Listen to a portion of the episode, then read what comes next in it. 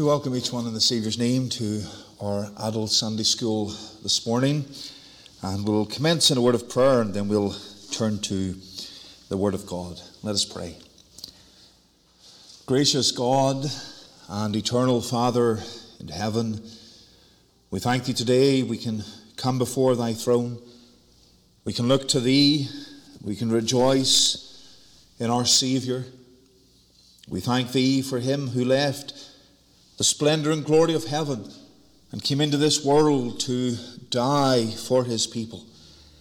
And Father, as we consider today something more of the history of Christ Church, we pray that Thou would speak to our hearts, Thou would instruct us, that the great story of these things would thrill our hearts as we consider uh, what Thou, O God, did in days long ago. We pray Thou would bless us we do remember the Sunday school downstairs. Bless each child, each uh, teacher as well. And we pray uh, for salvation. And we pray for thy blessing to be upon every service today, that we would know the voice of our God speaking to us. A blessed time around thy table. And Father, uh, may uh, we rejoice uh, that it is good for us to have been here, for here we have met with our God. Come and bless, we ask of thee. In Jesus' name, amen. And we're turning again this morning to the Epistle of Jude, uh, the Epistle of Jude, and we'll take a reading uh, there, the first four verses. uh, last week, uh, we moved a little forward in our look at Arianism into Henry Cooke and the Unitarians. And uh, Henry Cooke was born in the year 1788 in uh, Ireland, as it was known at that time, in County Londonderry, which is now in Northern Ireland. Uh, but he was born there. He was a Presbyterian minister who stood against the Arian influence in the uh, Synod of Ulster, the Presbyterian church in Ulster at that time. And so we're going to have the second and final part of uh, that uh, consideration of him. Uh, but we'll read the Word of God firstly, Jude and the verse 1. Jude, the servant of Jesus Christ and brother of James, to them that are sanctified by God the Father and preserved in Jesus Christ and called. Mercy unto you and peace and love be multiplied. Beloved, when I gave all diligence to write unto you of the common salvation, it was needful for me to write unto you and exhort you that ye should earnestly contend for the faith which was once delivered unto the saints.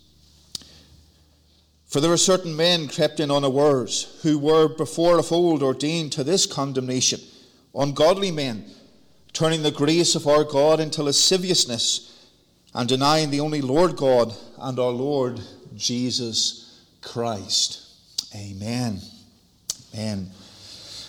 And Jude here instructs the church of Christ to earnestly contend for the faith. And that is something that is needful and it is necessary because there are men who have crept into the church who seek to twist and corrupt uh, the gospel of the Lord Jesus Christ and indeed the person and work of our Savior. Uh, coming back to the history of the Presbyterian Church in Ireland, uh, we have this influence of Arianism.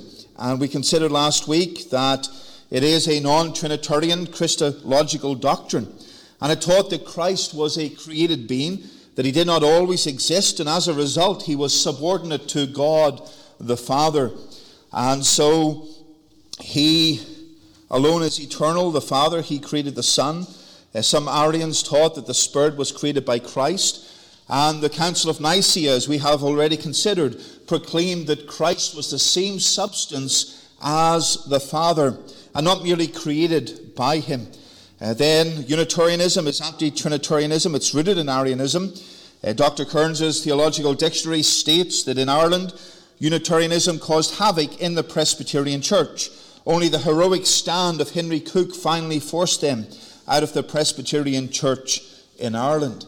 And so there was this great theological controversy in the early 1800s in Ireland, and Henry Cooke was raised up by God to stand against that. And on occasion, it was basically one man versus everyone else. But he was known as a tremendous orator. He was gifted with great ability.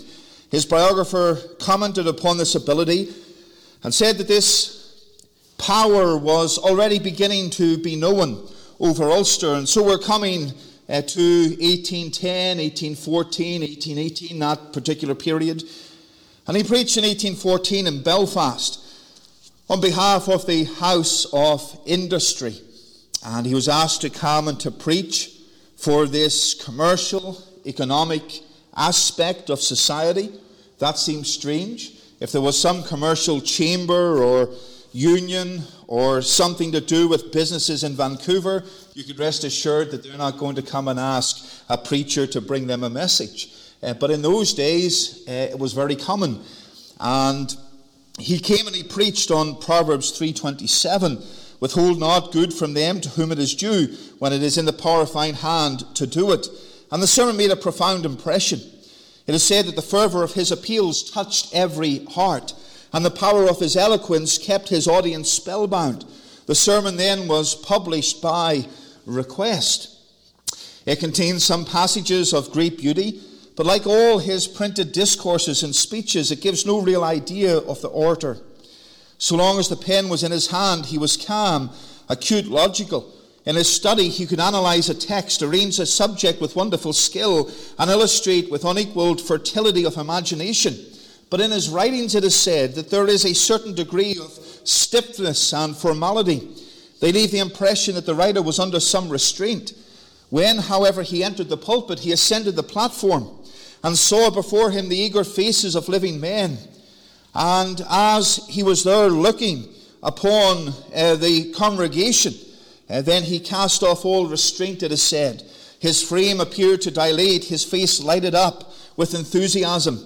His words flowed. He gave full play to the genius, and arguments that seemed cold and formal on paper and now pierced every uh, conscience. Illustrations sketched in bare outline now glowed in the gorgeous colour of finished pictures. Appeals issuing fresh from a full heart and delivered with all the impassioned fervour of manner, look, and voice, carried away both intellect and feelings with a force that was absolutely irresistible.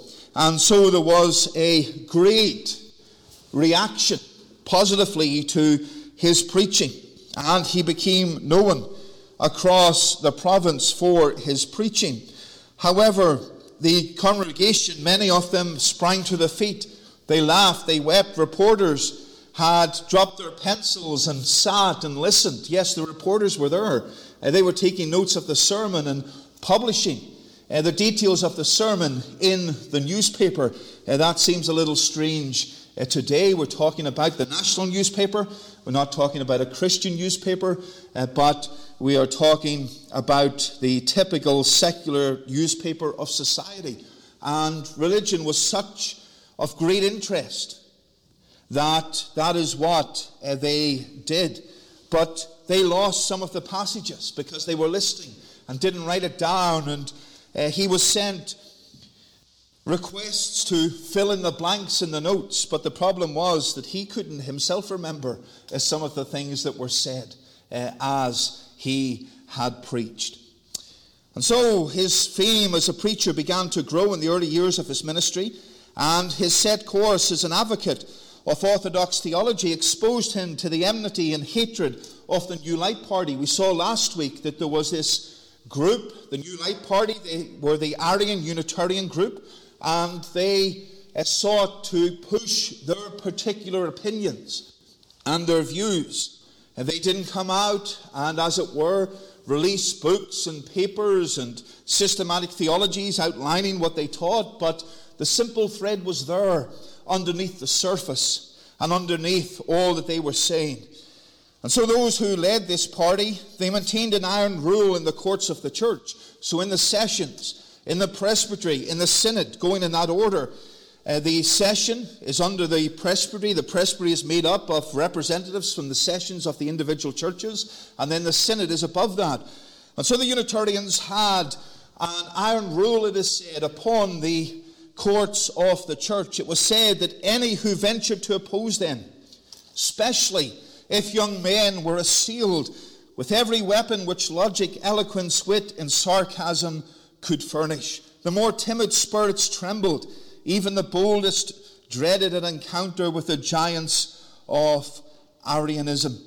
And how sad that is that you have a group of individuals who had power, who had authority within the Presbyterian system, and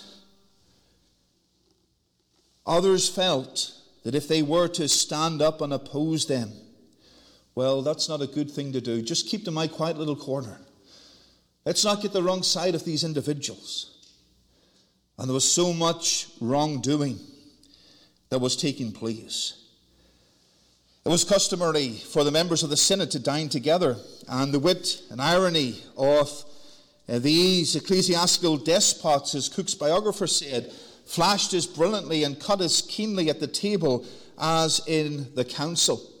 After Cooke preached in Belfast in 1814, the sermon we referred to, he met these men at one of their reunions, and he was made to feel that uh, his growing uh, fame and attention was not without evils. One of the individuals uh, referred to as Mr. New Light in the biography said, Mr. Cooke, I hear you are a great preacher. And in a moment, the buzz of conversation and the laughing, were hushed. The rising orator, it was thought, was about to be extinguished. And Cooke bowed to the man with a pleasant smile. And Mr. Newlight said, I understand the old ladies were in tears and the young in raptures when you preached in Belfast. And again, Cooke simply bowed. You evidently have formed a high idea of your own ability, said Mr. Newlight. And in your case, the old, the most brilliant of the adage does not hold that modesty and genius are twin sisters. A murmur of applause ran around the table, accompanied by a laugh, and Cooke, it is said, without moving a muscle, turned and pierced his eye upon the man who had verbally assailed him, and he coolly replied, You know, sir, there is no general rule without some exception. Mr. Newlight responded and said, True, quite true, you are an exception. As for me, I have a very poor idea of my own abilities and I always like to form a humble opinion of my gifts and success as a preacher. And bearing in mind this man was an Arian, and Cooke said, That shows your good sense. And you will doubtless be glad to learn that in this respect, the public entirely agree with you. And that was a home thrust. It set the table in a roar because this particular individual was known, as the biographer said, to be as dull in the pulpit as he was ambitious of popular applause himself. Uh, but he tried and attempted uh, to seal Cooke in that particular way. And so things like that continued over the years. But in 1818, he received a call to the Presbyterian Church in a place called Killyleagh, County Down. Killyleagh is but a few miles from Crossgar, uh, where the first Free Presbyterian Church was founded in 1951. And the leading Presbyterian in the, in the area was a man called Archibald Hamilton Rowan. He favored Arianism, but his son leaned to the Orthodox theology, the Old Light theology, and was a supporter of Henry Cooke.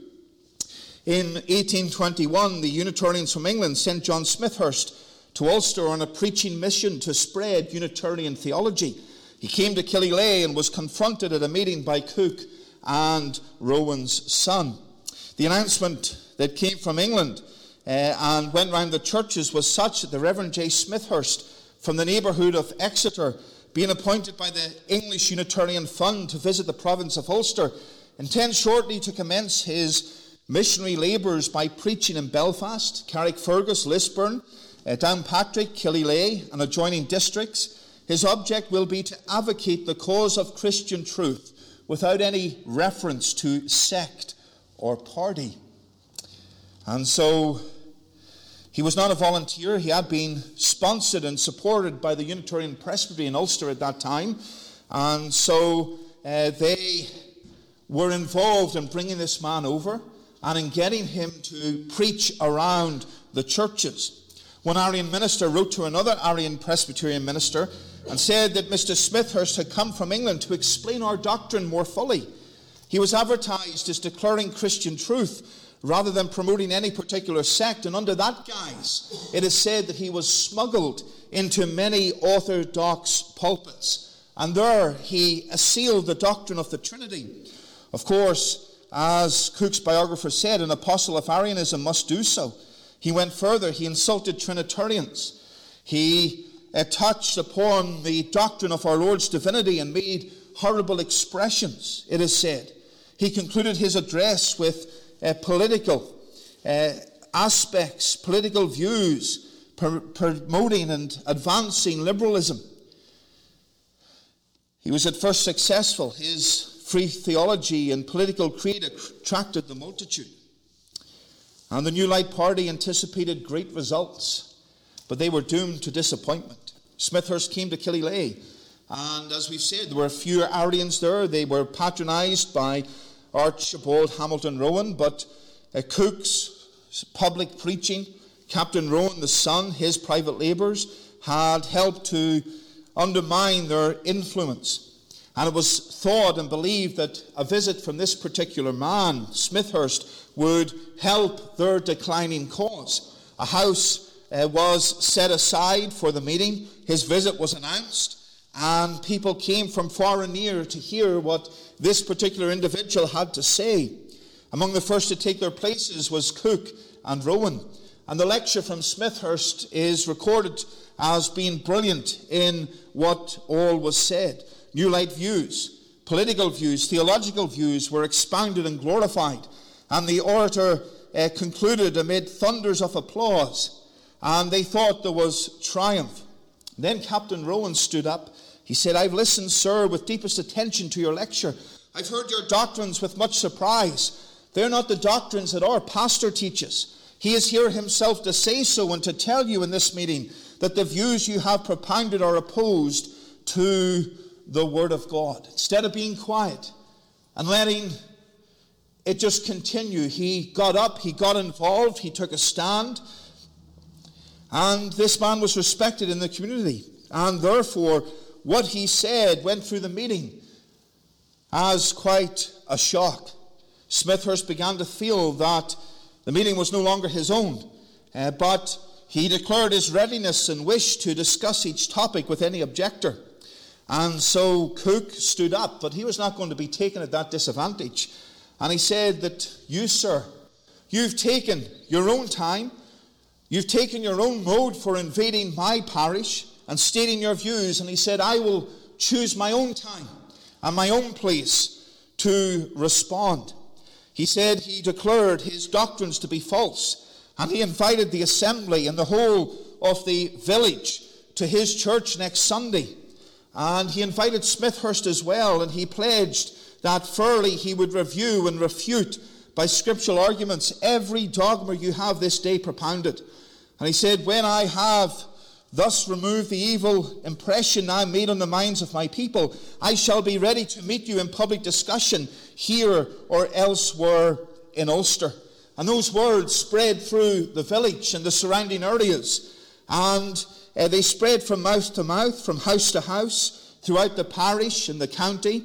And on the Lord's Day, the Presbyterian church in the village was filled in every part. Many clustered around the doors and the windows uh, because they couldn't get into the building. There's no fire code in those days, uh, so they didn't worry about that. Uh, but there was still no room uh, to get in. We couldn't have that here because we'd be in breach of the fire code, but we can imagine uh, people uh, sitting on the pews, people sitting and standing on the aisle, every single place available, and there's still people peeking in through the windows, uh, trying to hear and see what's going on. It was a quiet village, but yet this had taken place, and many came from afar. And so Cooke stood up and preached. His discourse was worthy of the occasion, and he tore the arguments by Smethurst uh, to shreds, to atoms, uh, by logic. He impressed upon his hearers uh, the importance of the Word of God. and the doctrines which God in His holy word placed before them. And he said, Will you suffer then vain man to rob you of God's noblest gifts? Will you accept a withering philosophy for the life giving truths of the Bible? And he said, Forsake not, beloved brethren, the faith of your martyred forefathers. Rest still upon the rock of ages, Jesus the Lord, God manifest in the flesh. Then, then only you will be safe. For being founded upon him, you will remain a building of God, firm and steadfast amid the ruins of the universe. And the appeal was irresistible. The first shock of the Arian struggle had taken place. It was a victory for truth. Arian influence was extinguished in the area, and Smethurst came no more, but Cooke was not done. Smethurst tried to ignore Cooke, and hearing that he had went elsewhere, at the close of his sermon, he said that he would follow him from village to village, through, from town to town, through Ulster and Ireland. And he said that wherever Smithhurst went to promote Arianism and to promote heresy, he would follow. He would expose it. And he kept his word. Wherever Smethurst lectured, Cooke followed. And every pulpit was open to him. Thousands crowded to hear him. And they listened uh, to his uh, expositions, pointing out error and promoting truth. And so it came to the point that the Unitarian, the Unitarian Fund from England realized that this is too much.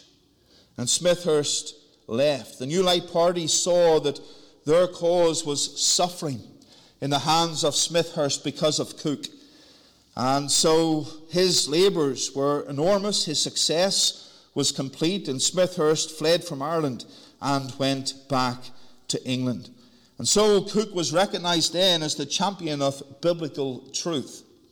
Sad to say that it was Cooke, there was no one for doing this, and there was no other man who rose to the challenge at that particular time, really before he did. Uh, but as time moved on, and of course we could talk and talk and talk about all the events that uh, took place in those days. Uh, but the battle raged long in the Synod. This was not a disagreement for a few months or a few years, but this battle with Arianism raged constantly. The Arians were not turning round and admitting openly that uh, they were Arians and believed in this doctrine, uh, but rather it was something that was under the surface.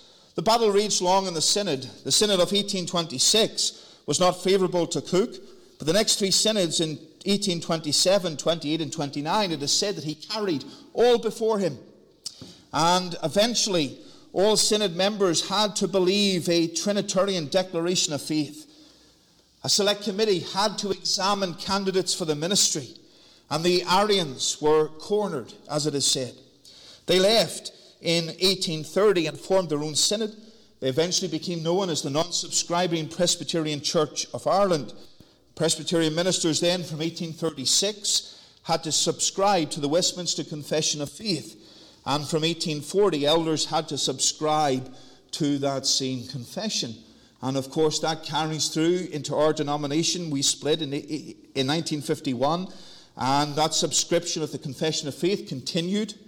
And in the Free Presbyterian Church of North America, we do the same uh, today. Uh, when I was ordained here some months ago, I had to sign and subscribe that I believed the Westminster Standards, the Confession of Faith, the Larger and Shorter Catechisms uh, to be an expression of my own personal faith. And promise to uphold that and teach that, not because we're upholding and lifting a confession, but rather the truths contained in that confession are biblical truths. And those truths outline the importance of the Trinity and outline the deity of the Lord Jesus Christ. And in doing that, it meant that a man who did not believe in the Trinity could not, in conscience, sign that he believed that particular confession. It was a safeguard, a safeguard against error. And it is a safeguard against error. Uh, when we think of the great depth of the scriptures, the confession explains systematically what is taught. The Shorter Catechism, which perhaps many of us have read, simply goes through doctrine and explains what we are taught.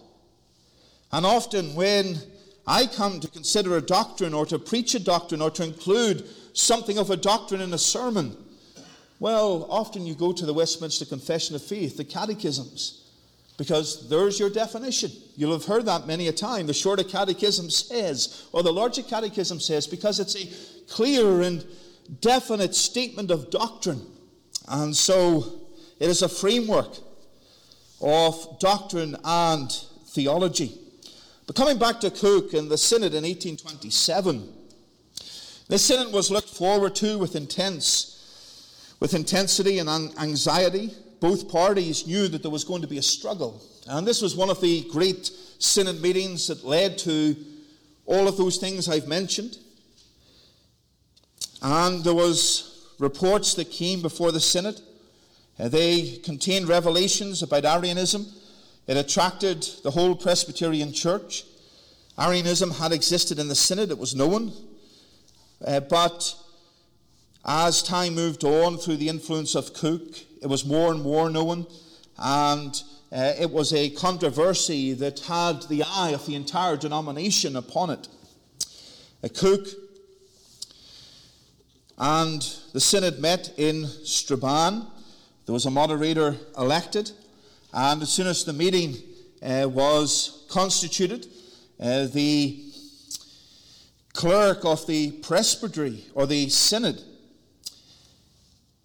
had avowed himself to be an Arian, and one of the men stood up and moved that this particular individual, having publicly avowed himself to be an Arian, be no longer continued clerk. And therefore, because of his views, they didn't want him in a position of influence within the synod. And there was a debate then that followed immediately. It was long and stormy. And so, as, as he was known to have always discharged his duties with ability and fidelity, uh, there were those who said that he should continue in that particular office despite his theological views. Uh, but as, as the debate moved on, And the debate was not just a half hour discussion, but it went on and on and on throughout the course of a week. Henry Montgomery, who was Cooke's chief opponent in all of this, he stood up. His appearance, his uh, powers of speech were known. And as he preached, and I think I said this last week, as he presented his arguments, he attacked the orthodox views. His followers believed that he had won the day. And then Cooke stood up and he tore apart all the arguments. He spoke for a lengthy period of time. And by the end of it, the synod uh, was in support of what he had said. And what had happened at the end was one of the great shifts in the synod toward the then removal of the Arians uh, from the denomination. So the history goes on and on and on. That's only a little snippet. I remember when I was at Bible college, I was taught historical theology. Uh, sometimes when it came close to exam time, uh, the subject name changed from historical theology to hysterical theology uh, because there was so much to learn. Uh, but uh, Dr. Paisley uh, taught that class. He came in during my first year and he gave us a book, a new book on the course to study. I think we were given the book about March time, and the exam was in June, and we had to read 500 pages of the biography of Dr. Henry Cooke. And so there was a lot to learn. 500 pages had to be read and summarized all within a few months. I went away to preach in a church uh, for the weekend, and I remember uh, arriving first thing on Saturday morning, and I uh, went to the bed and breakfast that I was staying in. I then had the use of their dining room, And all afternoon and all evening, I sat there uh, going through this book, making summaries, reading it, uh, trying to get ahead because there was so much had to be done. It was a lot of work. But it was very interesting to read that book and to read what happened during that particular time. And Henry Cooke and others, they stood against the flow. The flow was Arian, and it was influencing churches, it was killing churches. And as we saw uh, last week, we mentioned that it was hindering their evangelicalism, it was hindering evangelistic endeavors. The life of the church uh, was being destroyed by this. And there were men who stood against the flow. The Arians had their iron grip upon the synod and upon the churches, but we find that there were men who were prepared to stand up and say, No, this goes no further. Henry Cooke was quoted as saying, Either uh, we put the Arians down or they put us down. He wasn't talking about killing the Arians, he was talking about putting down their theology, putting down uh, their membership of the Presbyterian Church, putting down their influence in the synod. Either we put them down or they put us down. Many will say, well, that's not very loving. But yet we find that these individuals were corrupting the doctrine of Christ, teaching heresy, influencing the church. And therefore, Cooke's position was right. Either we put the error down, or the error will put the church down. And that still applies today. There can be errors, there can be issues within congregations, within denominations. There can be herbs being taught and spread. And for the cause of truth, either the error has to be put down, or the error will grow so much that it will affect the church and basically put the church down regarding standing for the truth of God. And so he stood for Scripture. He stood against the flow. He's known for his stand of truth. One of the old Free Presbyterian ministers, uh, Dr. S.B. Cooke, he said that God does not bless apostasy. God does not bless false teaching, and God does not bless another gospel. And there is a need to preach the truth of God. Proverbs tells us to buy the truth and sell it not. And today, do you value the truth of God? Do you value the truth of God? S.B. Cooke spoke some time ago, and he, he said this. He often would have spoken about uh, free Presbyterianism. One of the sermons he preached was Free Presbyterianism Why? And I believe it's on sermon audio. And I think I took this extract from potentially a written copy uh, of that sermon. And I encourage you to go and listen to it. It tells you something of what the early days were like. Uh, later on, the Presbyterian Church had changed. Revival came 1859. But after that, events took place that led to the formation of our denomination in 1951. But S.B. Cooke said, I remember years ago, and he said, I always relate this subject when I'm, or this story when I'm dealing with this subject, because it has a great bearing on it. I was a second year student. I was in a second hand bookshop in Belfast, and that bookshop, he said, had long since been destroyed uh, by terrorism. But he was in there and he met this other man that he knew. He was studying for the Presbyterian ministry. He'd been saved through Dr. Paisley, but had decided to go into the Irish Presbyterian ministry. And when we met up, he, we began to talk together, and he said to me, Are you still with Paisley? And he said, I am. You know, I'm still going on for the Free Presbyterian ministry. And he replied, You know, when you hear Paisley talking about the professors in the college, the Presbyterian college, you would think that they were men who ran about with horns sticking out of their ears. And going back to 1924, there was a heresy trial for one of those professors, so there's a lot of history regarding that. And he replied and said, Mr. Paisley is not talking about their personalities, he's talking about what they teach. And he added, Don't tell me that you don't hear teaching that is contrary to the Word of God in the college. And don't tell me there are no liberals or modernists or apostates in your denomination. And he said, Of course, he didn't take up that challenge. And he said to him, I says, You're in the Presbyterian church. When you get ordained, you'll become a member of that presbytery. In that presbytery, you'll be involved in participation in the licensing, ordaining, and installing of men. Suppose there comes a time when a noted liberal, modernist, or apostate, or whatever you want to call him, but the fact is, he doesn't believe, he doesn't want to subscribe to the confession of faith. He doesn't agree with the fundamentals of the faith, and that has happened in the last 70, 80, 90 years. Suppose you have to participate in his ordination or installation or licensing. What are you going to do? Are you going to get up in front of the congregation and say to the people, support this man? Give of your tithes to support his ministry. Influence others to come and sit under his ministry. And S.B. Cooke said, I never forget what he said. He said, I would turn a blind eye to all of that for the great advantages I would get. I belong to the largest Protestant denomination in the north of Ireland.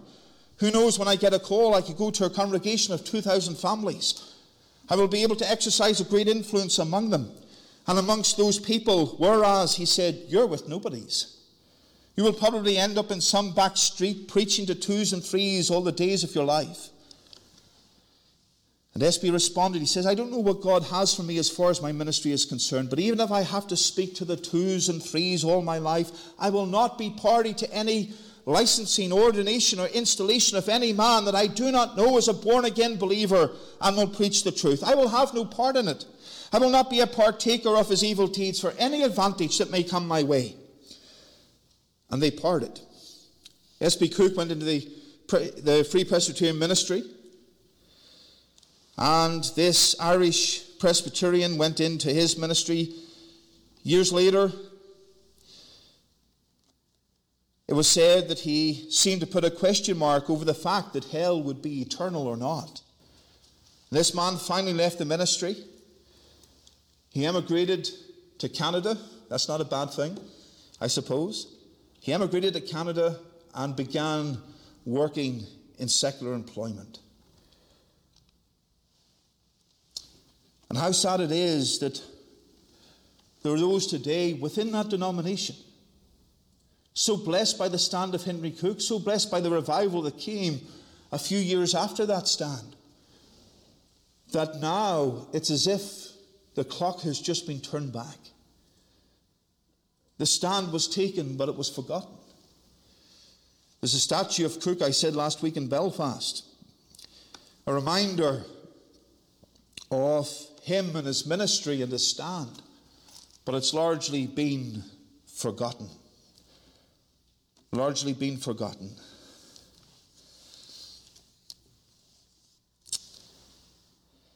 But when we think of the stand that Cooke took, patience is a virtue. It took time. It took time. In the Synod in 1822, it is said he stood alone. How discouraging that was. But five, six, seven years later, things had turned around. Battling for truth is not easy. But there is victory through the Lord Jesus Christ. We need to keep our eyes upon Him. We need to pray the Lord would bless the stand that we take, and that stand would continue. How easy it would be to take a stand, and we see that, and then forget, and just go on into error and apostasy anyway. Dr. Paisley wrote a book in the 1859 revival, and he quoted the words of Henry Cooke some years before that revival. He said, Let the dangers with which you are threatened lead you nearer to the God of salvation and render you more familiar with the throne of grace, looking for grace to help you in time of need. The great fault of Protestants, the fault for which they have suffered, and speaking a contextual issue here, and if they discover it not and mend it not, for which they will suffer again, is their trusting in princes and in men's sons and not in the living God. Experience of the past should have taught us that we could trust our destinies to no man, to no individual, to no party. The scenes that are every day occurring around us should teach us how little the bare name of Protestant is to be trusted when our lives and destinies are thrown into scale against the ambitions of office. He wrote just over a month before he died to the Protestant electors of Ireland, and he said, Fellow Protestants, be faithful to your country, to your religion, to your God. Be watchful against the insidious advances of popish error. Be united in defence of liberty and truth. And he who ruleth, King of nations, will bless and prosper your cause. Farewell. May we be encouraged and challenged to earnestly contend for the faith, to put the Lord first, to live for Him, and to have no time for error, no time for heresy. We've seen how that can affect and destroy a church, but let us stand for truth. And let us learn from the stand of such men as these. Let us remember them. Let their lives be a challenge to us. May the Lord bless for his name's sake. Amen. Let us pray. Our eternal God and our Father in heaven, we thank thee this morning for thy word. We thank thee for this history.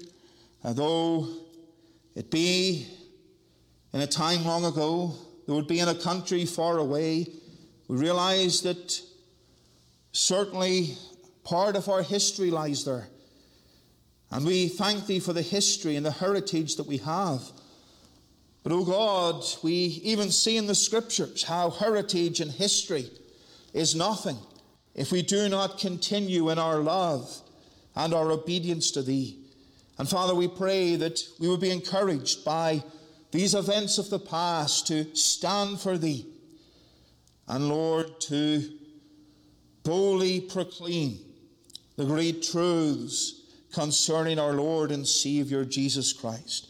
We thank Thee for men like Henry Cooke who took a stand unashamedly for Thee.